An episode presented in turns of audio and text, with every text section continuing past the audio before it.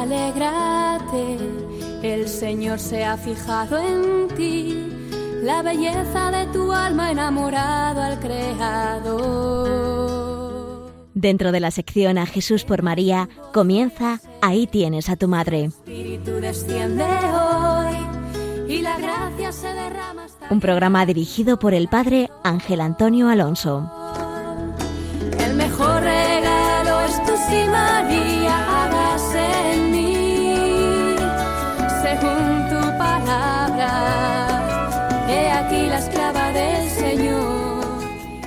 Estimados en María, bienvenidos al programa Ahí tienes a tu madre. En esta mañana de sábado, don Juan Antonio Mateo nos seguirá leccionando en el conocimiento de la Virgen María. Hoy, en la primera parte de este programa, vamos a tratar un tema que es objeto de muchas preguntas. Efectivamente, una de las preguntas que más a menudo recibo sobre el tema de la Virgen es el culto a María. Muchos no lo comprenden o incluso lo ven incompatible con el culto que debemos dar a Dios. Nos dice la Escritura, al Señor tu Dios adorarás y a Él solo darás culto. Parecería, pues, a primera vista, que no es compatible dar culto a Dios y culto a María. Pero no es así. Y en este programa, en esta primera parte, vamos a ofrecer algunos elementos de formación y de reflexión para que ayuden precisamente a, a tantos oyentes a saber responder a esta interpelación, a esta pregunta. El Concilio Vaticano II, hablando concretamente del culto mariano, decía María, exaltada por la gracia de Dios, después de su Hijo, por encima de todos los ángeles y hombres, como la Santa Madre de Dios, que participó en los misterios de Cristo, es honrada con razón por la Iglesia con un culto especial. Esto nos decía Lumen Gentium número 66. Y en estas breves palabras del concilio ya se nos dan los elementos de comprensión de este culto que la Iglesia tributa a María y que tributa con toda justicia. Es un culto que debe ser comprendido como un culto querido por Dios mismo, diferente del culto debido a Dios y también diferente del culto que tributamos a los santos. Voy a recordar, en primer lugar, algunas cosas de catecismo elemental, de este catecismo que nuestros abuelos sabían perfectamente. Hablando del culto, se diferenciaba siempre entre el culto de adoración, debido exclusivamente a Dios, se llamaba culto de latría, con este vocablo griego, adoración, y también se diferenciaba el culto de dulía, de veneración, debido a los santos, y entre ambos estaba un culto peculiar, especial, como dice el Concilio Vaticano II, que se llamaba culto de hiperdulía, es decir, de más veneración o de especial veneración. No sé si esta expresión es muy afortunada, hiperdulía, pero en realidad significa este culto mariano, este culto maternal que debemos a la Santísima Virgen María.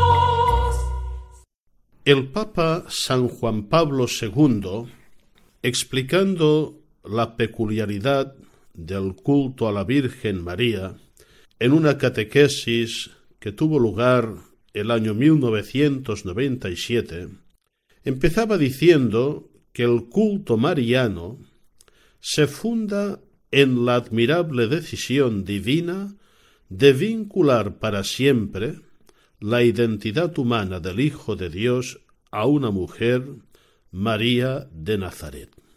Es decir, este culto está perfectamente inserido en el designio de Dios y en la realización de este designio salvador en, en Jesucristo. El misterio de la maternidad divina y de la cooperación de María a la obra redentora suscita en los creyentes de todos los tiempos una actitud de alabanza tanto hacia el Salvador como hacia la mujer que lo engendró en el tiempo, cooperando así a la redención, nos decía San Juan Pablo II, y añadía que otro motivo de amor y gratitud a la Santísima Virgen es su maternidad universal. Al elegirla como madre de la humanidad entera, el Padre Celestial quiso revelar la dimensión materna de su divina ternura y de su solicitud por los hombres de todas las etapas. De hecho, cuando comentábamos el Magnificat, veíamos en el texto aquella afirmación profética suscitada por el Espíritu Santo. Desde ahora todas las generaciones me alabarán, porque Dios poderoso ha hecho en mí cosas grandes.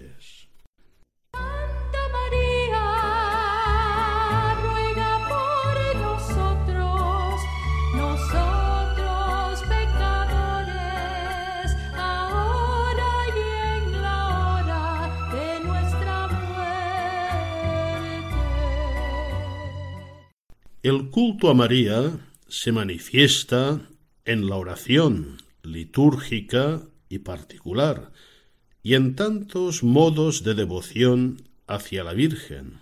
El mismo Concilio Vaticano II, refiriéndose a la oración mariana del siglo III Subtum Presidium, bajo tu amparo, destacaba esta peculiaridad del culto a María. En efecto, nos decía el concilio, desde los tiempos más antiguos se venera a la Santísima Virgen con el título de Madre de Dios, bajo cuya protección se acogen los fieles suplicantes en todos sus peligros y necesidades.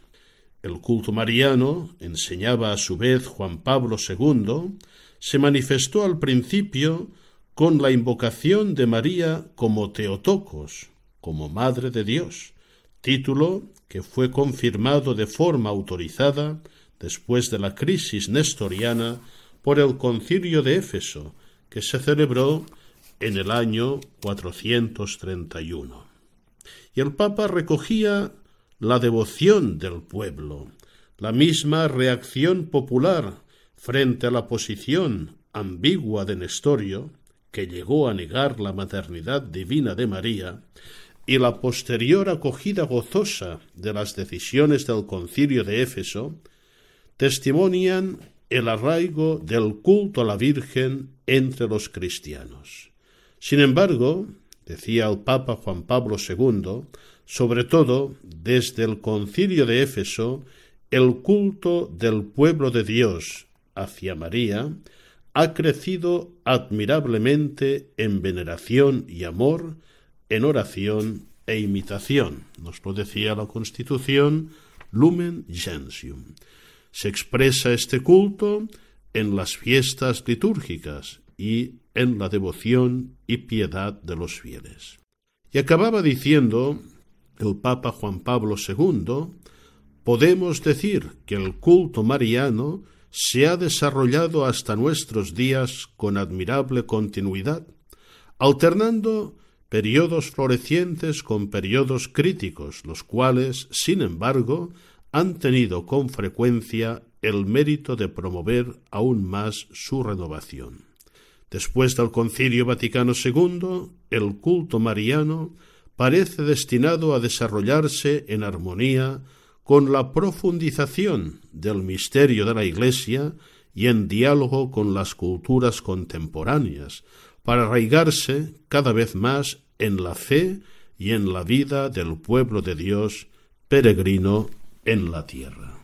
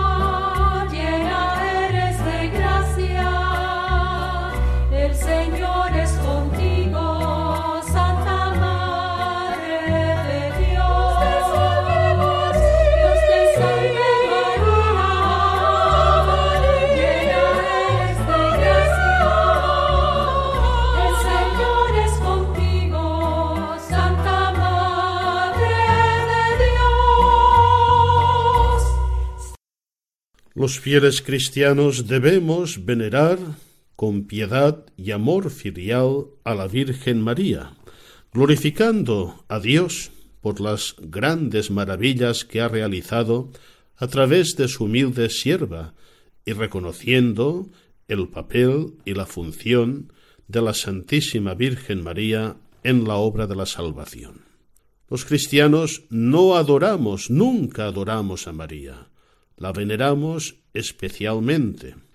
El Concilio Vaticano II afirma que el culto a la Santísima Virgen, tal como ha existido siempre en la Iglesia, es singular, pero esencialmente diferente del culto de adoración que se da al Verbo encarnado, lo mismo que al Padre y al Espíritu Santo, pero lo favorece muy poderosamente.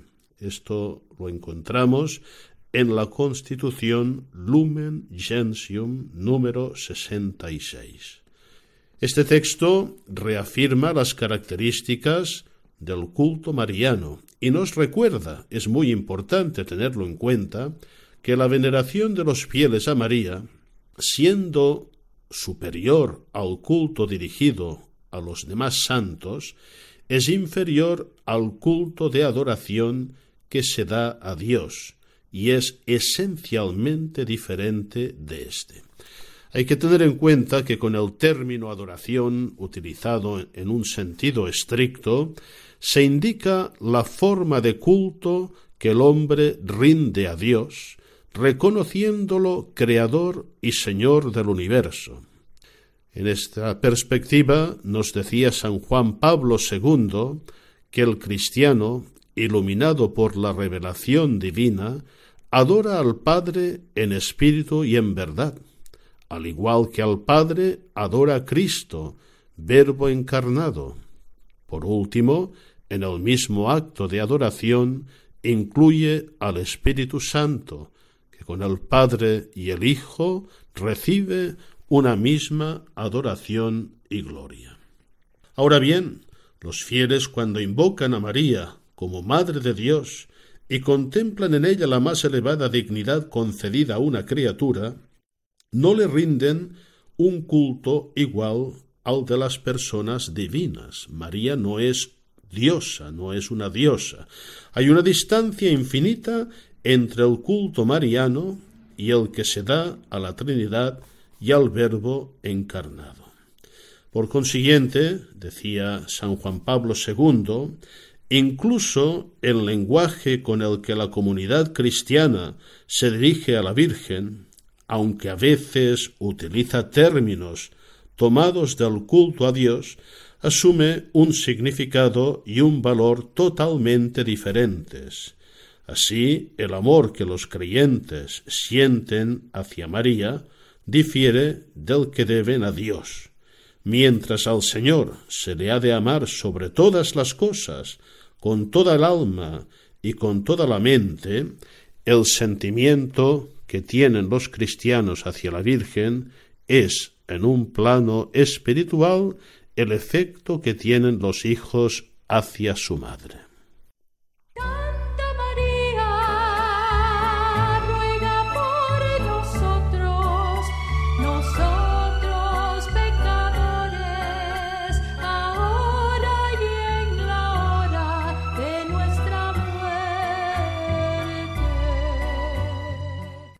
Finalmente, el magisterio de la Iglesia nos enseña que entre el culto mariano y el que se rinde a Dios existe una continuidad, pues el honor tributado a María está ordenado y lleva a adorar a la Santísima Trinidad. El Concilio Vaticano II recuerda que la veneración de los cristianos a la Virgen favorece muy poderosamente el culto que se rinde al Verbo encarnado, al Padre y al Espíritu Santo. Ya desde los inicios de la Iglesia, nos recuerda el Papa Juan Pablo II, el culto mariano está dedicado a favorecer la adhesión fiel a Cristo. Venerar a la Madre de Dios significa afirmar la divinidad de Cristo, pues los padres del concilio de Éfeso, al proclamar a María Teotocos, Madre de Dios, querían confirmar la fe en Cristo, verdadero Dios. Por último, una observación. A veces el lenguaje de la piedad popular es un lenguaje poético que no se utiliza en un sentido propio estricto. Recuerdo una objeción que me plantearon en una ocasión explicando precisamente las características del culto mariano, diciendo que era diferente del culto de la tría debido a Dios. Y me dijeron, pues entonces, ¿cómo permite la Iglesia expresiones que incluyen el concepto adoración referido a la Virgen María? Concretamente se refieren un himno muy conocido eh, que dice Este pueblo que te adora. Claro, hay que matizar. Una cosa es el lenguaje poético, emotivo, popular, y otra es el lenguaje teológico estricto. Eh, a veces una mamá le dice a su hijo, Hijo mío, te adoro, o el hijo, Mamá, te adoro. Y evidentemente todos comprendemos que no lo dice en el sentido de un culto de la tría debido a Dios. Y por esto estas expresiones, que sí se comprenden en la piedad y en ciertos momentos, no se utilizan nunca en el lenguaje litúrgico, que es mucho más estricto. Los cristianos veneramos filialmente, recibimos el gran don de María como madre, reconocemos lo que Dios ha hecho en ella y por ella, pero nunca la adoramos como si fuera Dios. Creo que está todo muy claro.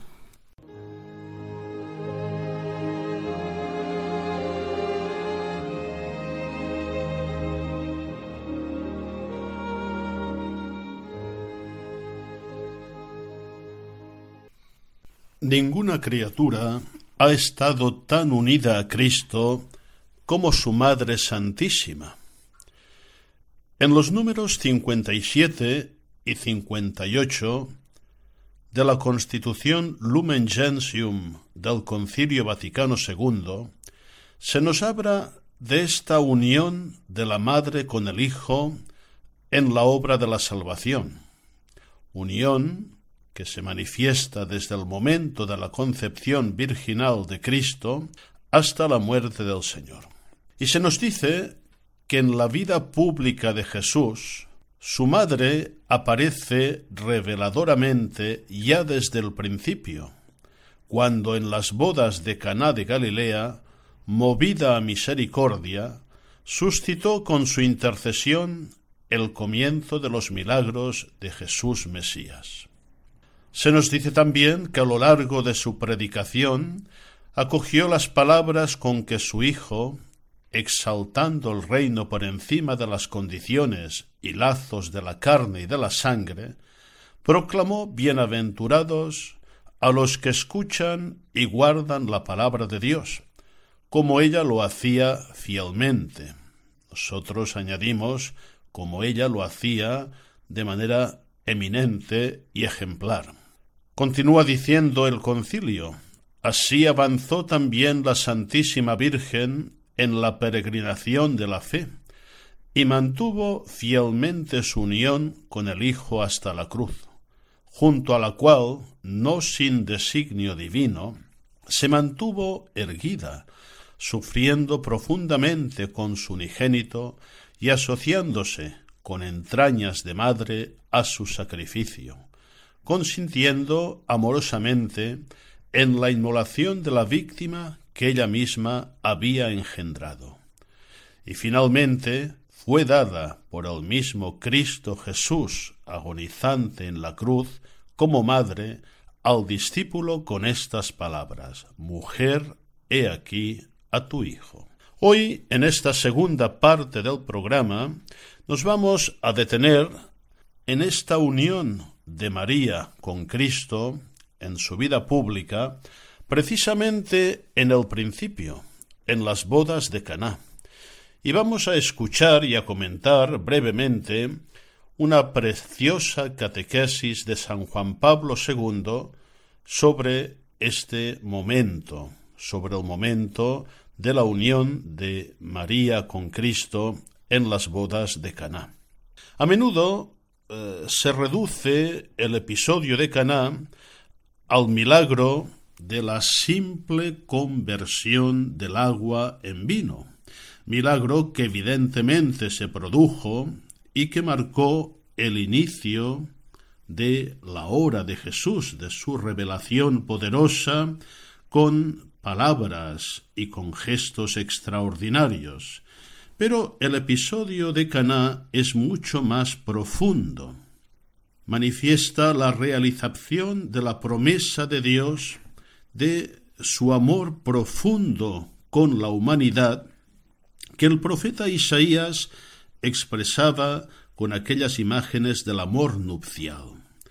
En Cristo se realizan estas nupcias entre Dios y el hombre, porque efectivamente en su persona divina se unen de manera indisoluble la humanidad y la divinidad. De hecho, en las bodas de Caná, el verdadero novio, el verdadero esposo, es Cristo. No es por casualidad que el inicio de la manifestación pública del Señor acontece precisamente en el contexto de una boda. Y allí está María. María ha hecho posible esta boda, ha hecho posible la encarnación, la unión de Dios y el hombre, engendrando a Cristo, dando su consentimiento y aceptando con fe la propuesta del Señor. Vamos pues ahora a ver esta catequesis del Papa Juan Pablo II para ir penetrando en el sentido profundo de este episodio de la vida pública de Cristo en que María tiene un papel muy importante.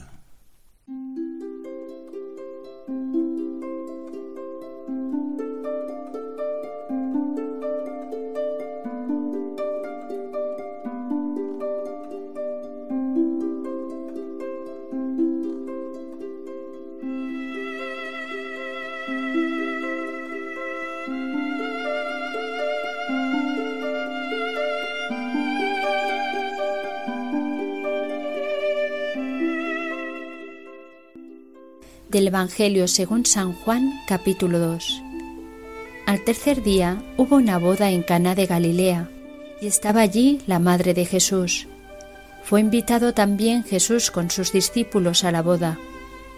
No tenían vino, porque el vino de la boda se había acabado. En esto dijo la madre de Jesús a éste, No tienen vino. Díjole Jesús, Mujer, ¿qué nos va a mí y a ti? No es aún llegada mi hora. Dijo la madre a los servidores, Haced lo que él os diga. Había allí seis tinajas de piedra para las purificaciones de los judíos, en cada una de las cuales cabían dos o tres metetras. Díjole Jesús, Llenad las tinajas de agua. Las llenaron hasta el borde. Y él les dijo, Sacad ahora y llevadlo al maestrasala. Se lo llevaron, y luego que el maestrasala probó el agua convertida en vino, él no sabía de dónde venía, pero lo sabían los servidores que habían sacado el agua. Llamó al novio y le dijo, Todos sirven primero el vino bueno y cuando están ya bebidos el peor, pero tú has guardado hasta ahora el vino mejor. Este fue el primer milagro que hizo Jesús en Caná de Galilea, y manifestó su gloria y creyeron en él sus discípulos. En el primer punto de esta catequesis, el Papa San Juan Pablo II pone de relieve la cooperación de María a la misión de su Hijo, cooperación que se concreta en la primera intervención de María en la vida pública del Señor. Aparece María, como indica el Papa, como esta Madre misericordiosa y solícita, que siempre está pendiente por las necesidades de los hombres.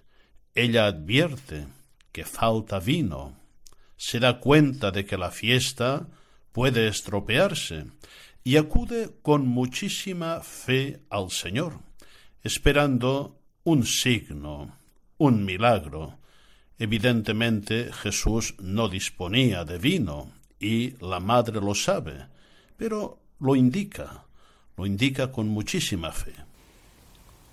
Dice así el texto de la Audiencia General de San Juan Pablo II del miércoles 26 de febrero de 1997, titulado María en las bodas de Caná. En el episodio de las bodas de Caná, San Juan presenta la primera intervención de María en la vida pública de Jesús y pone de relieve su cooperación en la misión de su Hijo.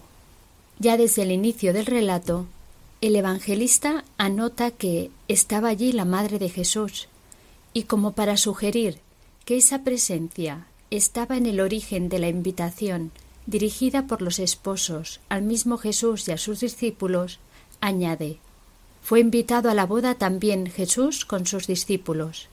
Con esas palabras, San Juan parece indicar que en Caná como en el acontecimiento fundamental de la Encarnación, María es quien introduce al Salvador. El significado y el papel que asume la presencia de la Virgen se manifiesta cuando llega a faltar el vino. Ella, como experta y solícita ama de casa, inmediatamente se da cuenta e interviene para que no decaiga la alegría de todos y, en primer lugar, para ayudar a los esposos en su dificultad. Dirigiéndose a Jesús con las palabras ¿No tienen vino? María le expresa su preocupación por esa situación, esperando una intervención que la resuelva. Más precisamente, según algunos exegetas, la madre espera un signo extraordinario, dado que Jesús no disponía de vino.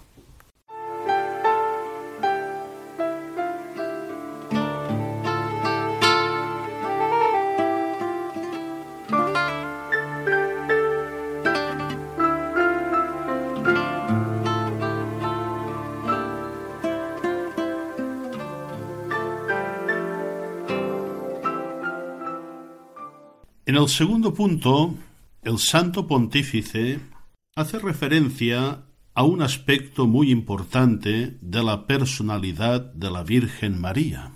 Ella es la primera creyente. Ella, como dice muy bien San Juan Pablo II, precede en la fe a los discípulos. Esta fe que lo espera todo, que confía sin ver. Es muy bonita la expresión del Papa cuando nos dice que en la Anunciación, creyendo en Jesús antes de verlo, María había contribuido al prodigio de la concepción virginal y ahora en Caná, confiando en el poder de Jesús que todavía no se ha revelado, ella provoca su primer signo. La opción de María, que habría podido tal vez conseguir en otra parte el vino necesario, manifiesta la valentía de su fe, porque hasta ese momento Jesús no había realizado ningún milagro, ni en Nazaret ni en la vida pública. En Caná, la Virgen muestra una vez más su total disponibilidad a Dios. Ella, que en la Anunciación, creyendo en Jesús antes de verlo, había contribuido al prodigio de la concepción virginal, aquí, confiando en el poder de Jesús, aun sin revelar, provoca su primer signo, la prodigiosa transformación del agua en vino.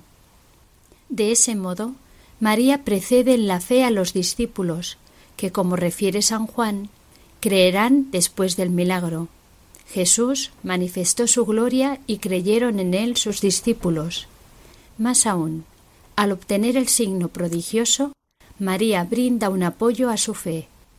En el tercer punto de la catequesis, el Papa nos ayuda a comprender algunas expresiones que a primera vista son difíciles de entender, expresiones que parecería que daban a entender una distancia entre María y Jesús, pero no es así. Cuando, por ejemplo, le dice mujer o le dice ¿qué nos va a mí y a ti? Lo expresa muy bien el Papa al decirnos que con esta expresión Jesús desea poner la cooperación de María en el plano de la salvación, que comprometiendo su fe y su esperanza, exige la superación de su papel natural de madre. También esto nos recuerda aquella expresión de Jesús que encontramos en el Evangelio en un momento determinado. ¿Quién es mi madre? ¿Quiénes son mis parientes? Los que realizan la voluntad de Dios, estos son mi madre, mis parientes. No es un desprecio de María, todo lo contrario. Jesús pone en evidencia en estos pasajes que a veces se han entendido muy mal, que María destaca por su fe, más allá de su papel natural de madre, ella es la primera creyente, la primera que se adhiere totalmente al Señor. Dice así el tercer punto. La respuesta de Jesús a las palabras de María, Mujer, ¿Qué nos va a mí y a ti? Todavía no ha llegado mi hora. Expresa un rechazo aparente como para probar la fe de su madre. Según una interpretación, Jesús, desde el inicio de su misión, parece poner en tela de juicio su relación natural de hijo ante la intervención de su madre. En efecto, en la lengua hablada del ambiente, esa frase da a entender una distancia entre las personas, excluyendo la comunión de vida. Esta lejanía no elimina el respeto y la estima. El término mujer, con el que Jesús se dirige a su madre, se usa en una acepción que reaparecerá en los diálogos con la cananea, la samaritana, la adúltera y María Magdalena, en contextos que manifiestan una relación positiva de Jesús con sus interlocutoras. Con la expresión mujer ¿qué nos va a mí y a ti? Jesús desea poner la cooperación de María en el plano de la salvación, que comprometiendo su fe y su esperanza, exige la superación de su papel natural de madre.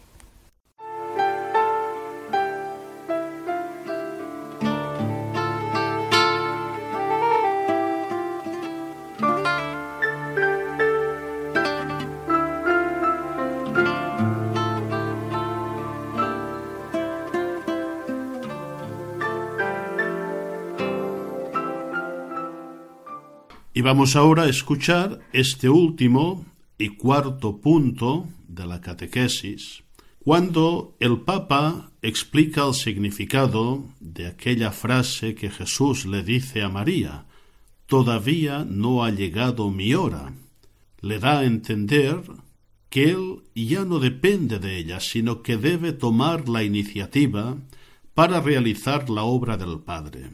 Y María lo acepta, lo acepta con mucha docilidad. Sin embargo, entonces María se dirige a los sirvientes y los emplaza ante Jesús.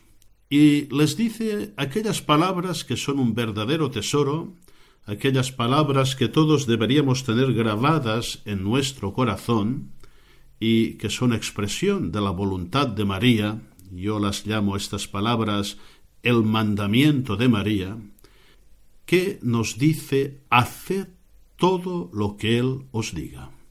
Esto es lo que quiere la Virgen, que hagamos todo lo que el Señor nos dice. Por esto vemos que no tiene ningún fundamento la afirmación según la cual la devoción a María pues nos apartaría, nos dejaría distantes de Cristo, todo lo contrario. La verdadera devoción a María nos une más íntimamente al Señor. Y Jesús reconoce esta fe, esta audacia de María. Nos dice el Papa que su confianza es premiada. Hace el milagro, reconociendo la valentía y la docilidad de su madre. Y acaba el Papa Juan Pablo II esta preciosa catequesis invitándonos a vivir, a practicar esta fe de María. El episodio de las bodas de Caná nos estimula a ser valientes en la fe y a experimentar en nuestra vida la verdad de las palabras del Señor. Pedid y se os dará. Continuamos su lectura. Mucho más fuerte es la motivación formulada por Jesús. Todavía no ha llegado mi hora. Algunos estudiosos del texto sagrado, siguiendo la interpretación de San Agustín, identifican esa hora con el acontecimiento de la pasión. Para otros, en cambio, se refiere al primer milagro en el que se revelaría el poder mesiánico del profeta de Nazaret. Hay otros, por último, que consideran que la frase es interrogativa y prolonga la pregunta anterior. ¿Qué nos va a mí y a ti? ¿No ha llegado ya mi hora? Jesús da a entender a María que Él ya no depende de ella, sino que debe tomar la iniciativa para realizar la obra del Padre. María, entonces, dócilmente, deja de insistir ante Él y, en cambio, se dirige a los sirvientes para invitarlos a cumplir sus órdenes. En cualquier caso, su confianza en el Hijo es premiada. Jesús, al que ella ha dejado totalmente la iniciativa, hace el milagro, reconociendo la valentía y la docilidad de su madre. Jesús le dice Llenad las tinajas de agua, y las llenaron hasta el borde. Así también la obediencia de los sirvientes contribuye a proporcionar vino en abundancia. La exhortación de María, haced lo que Él os diga, conserva un valor siempre actual para los cristianos de todos los tiempos y está destinada a renovar su efecto maravilloso en la vida de cada uno. Invita a una confianza sin vacilaciones, sobre todo cuando no se entienden el sentido y la utilidad de lo que Cristo pide. De la misma manera que en el relato de la cananea, el rechazo aparente de Jesús exalta la fe de la mujer, también las palabras del Hijo, todavía no ha llegado mi hora, junto con la realización del primer milagro, manifiestan la grandeza de la fe de la madre y la fuerza de su oración. El episodio de las bodas de Caná nos estimula a ser valientes en la fe y a experimentar en nuestra vida la verdad de las palabras del Evangelio. Pedid y se os dará. En de en la boda falta vino, estás presente con tu Hijo Jesús. enseguida has asumido tu papel de madre nuestra y te acercas suplicando a tu Hijo Jesús.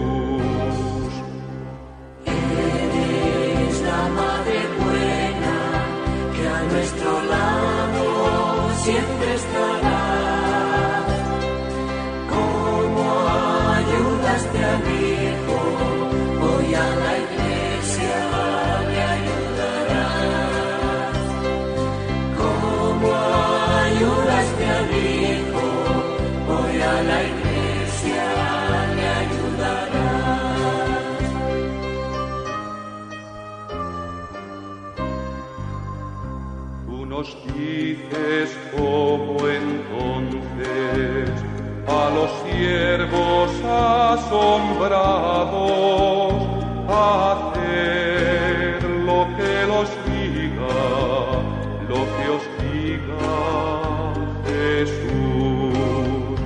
Lo demás lo va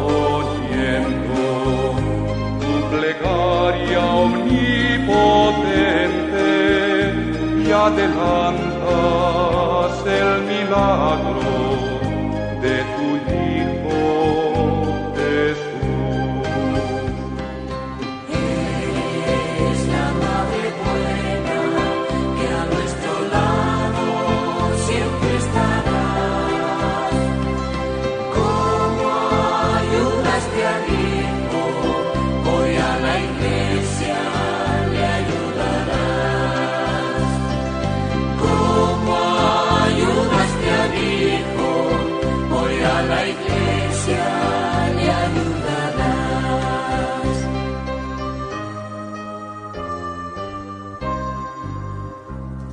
la tarde del Calvario y el dolor del Viernes Santo muere un hijo y otros nacen, nos has dado a luz.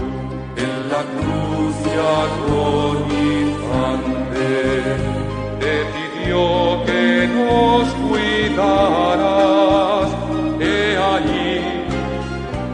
Mujer, tus hijos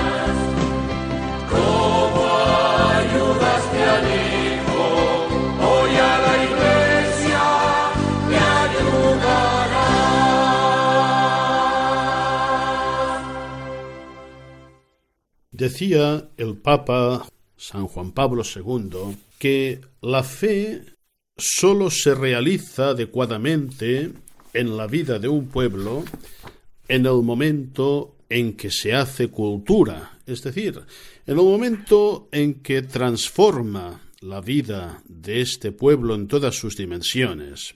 Sin duda, un aspecto importante de la cultura de los pueblos es su literatura, y dentro de la literatura, su poesía. Vamos a ver ahora algunos poemas en que esta fe se hace cultura.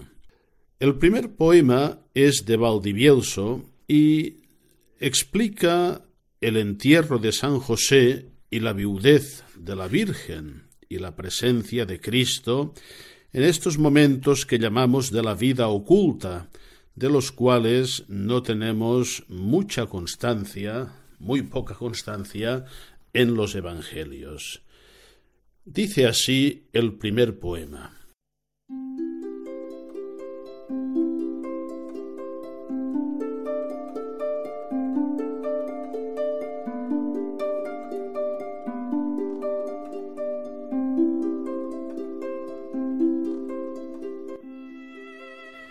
Despídese la noble, honrada gente y sálele al encuentro desolada, llorando su viudez amargamente, la viuda virgen bienaventurada. Abrázase a su Hijo omnipotente, y entre sus brazos queda consolada, que sólo Dios pudiera dar consuelo en el dolor con que la prueba el cielo. Cristo sirve a la viuda soberana, y ella le sirve con amor crecido. Él trabajando la comida gana, y ella le hace oración por su querido. Él sale a hacer la redención humana, que el tiempo que le espera es ya cumplido, y ella, absorta en su esposo sacrosanto, pasa su vida.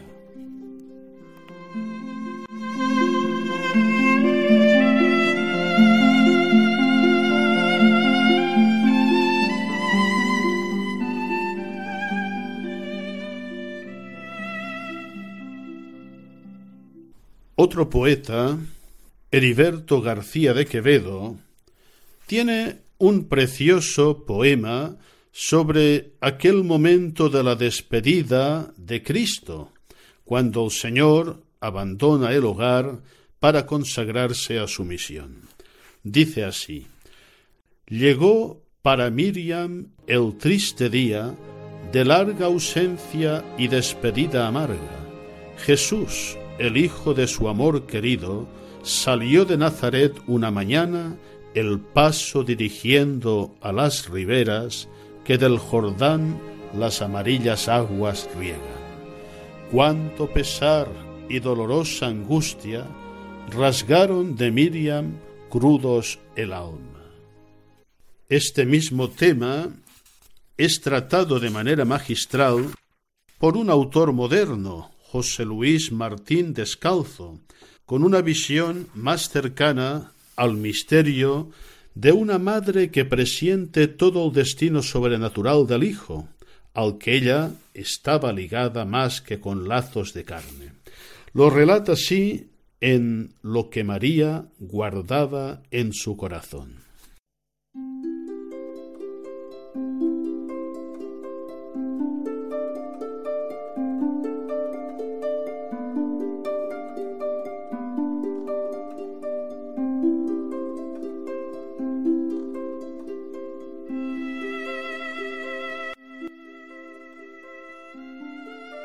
No se despidió apenas, él hablaba muy poco.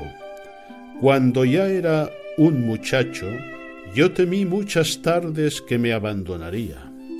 Yo aún tenía clavadas las palabras del viejo Simeón que me anunciaban que él sería una espada entre los hombres. Y espiaba sus ojos para intentar adivinar el día en que comenzaría. Mas los años pasaban y pasaban, y él seguía tranquilo en su carpintería, como si aquel terrible destino se alejara. Y yo llegué a pensar que tal vez salvaría al mundo simplemente viviendo. Pero en torno a nosotros el mundo olía ya a profetas. Se mascaba en el aire la expectación de algo que nadie comprendía y todos esperaban. Y toda nuestra tierra se llenó de presagios. Un día nos contaron que Juan, el hijo de Isabel, había dejado su casa y parientes y en el Jordán estaba anunciando milagros. Bautizaba a las gentes, hablaba del que iba a venir y hasta el agua del río descendían las gentes hambrientas de salvación. Entonces sí, algo cambió en Jesús. Sus ojos se volvieron más tensos, le dolía el alma, alguien tiraba de él y yo entendí que le estaba perdiendo. Apenas me atreví a preguntarle.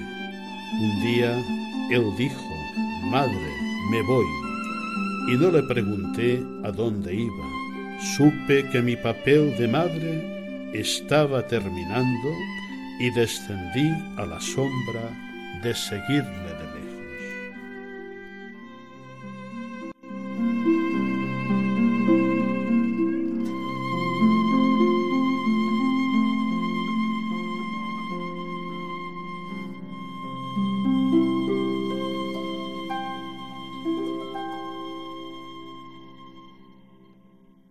Finalmente, vamos a escuchar un bello poema de Arcángel de Alarcón sobre la presencia de María en las bodas de Caná. Sabemos que esta presencia tiene en el Evangelio de Juan una especial significación. Jesús descubre ante sus discípulos esa gloria de que habla Juan tantas veces en su Evangelio por la intervención de su madre. Lo dice así Arcángel de Alarcón en este soneto.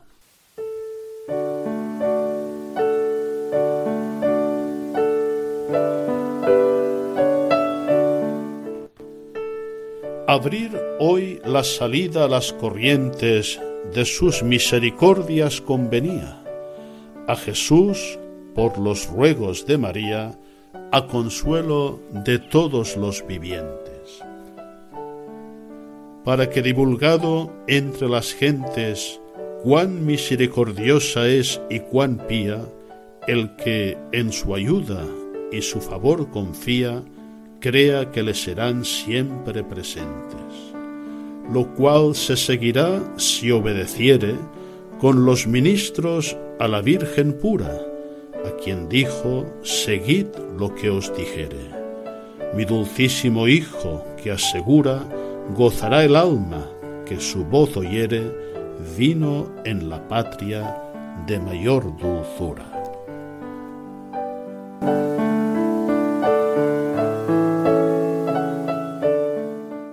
Si quieren contactar con el director del programa, pueden formular sus consultas a través del correo electrónico ahí tienes a tu madre arroba radiomaria.es.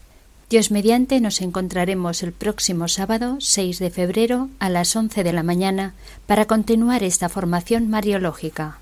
María, alégrate, el Señor se ha fijado en ti, la belleza de tu alma enamorado al Creador.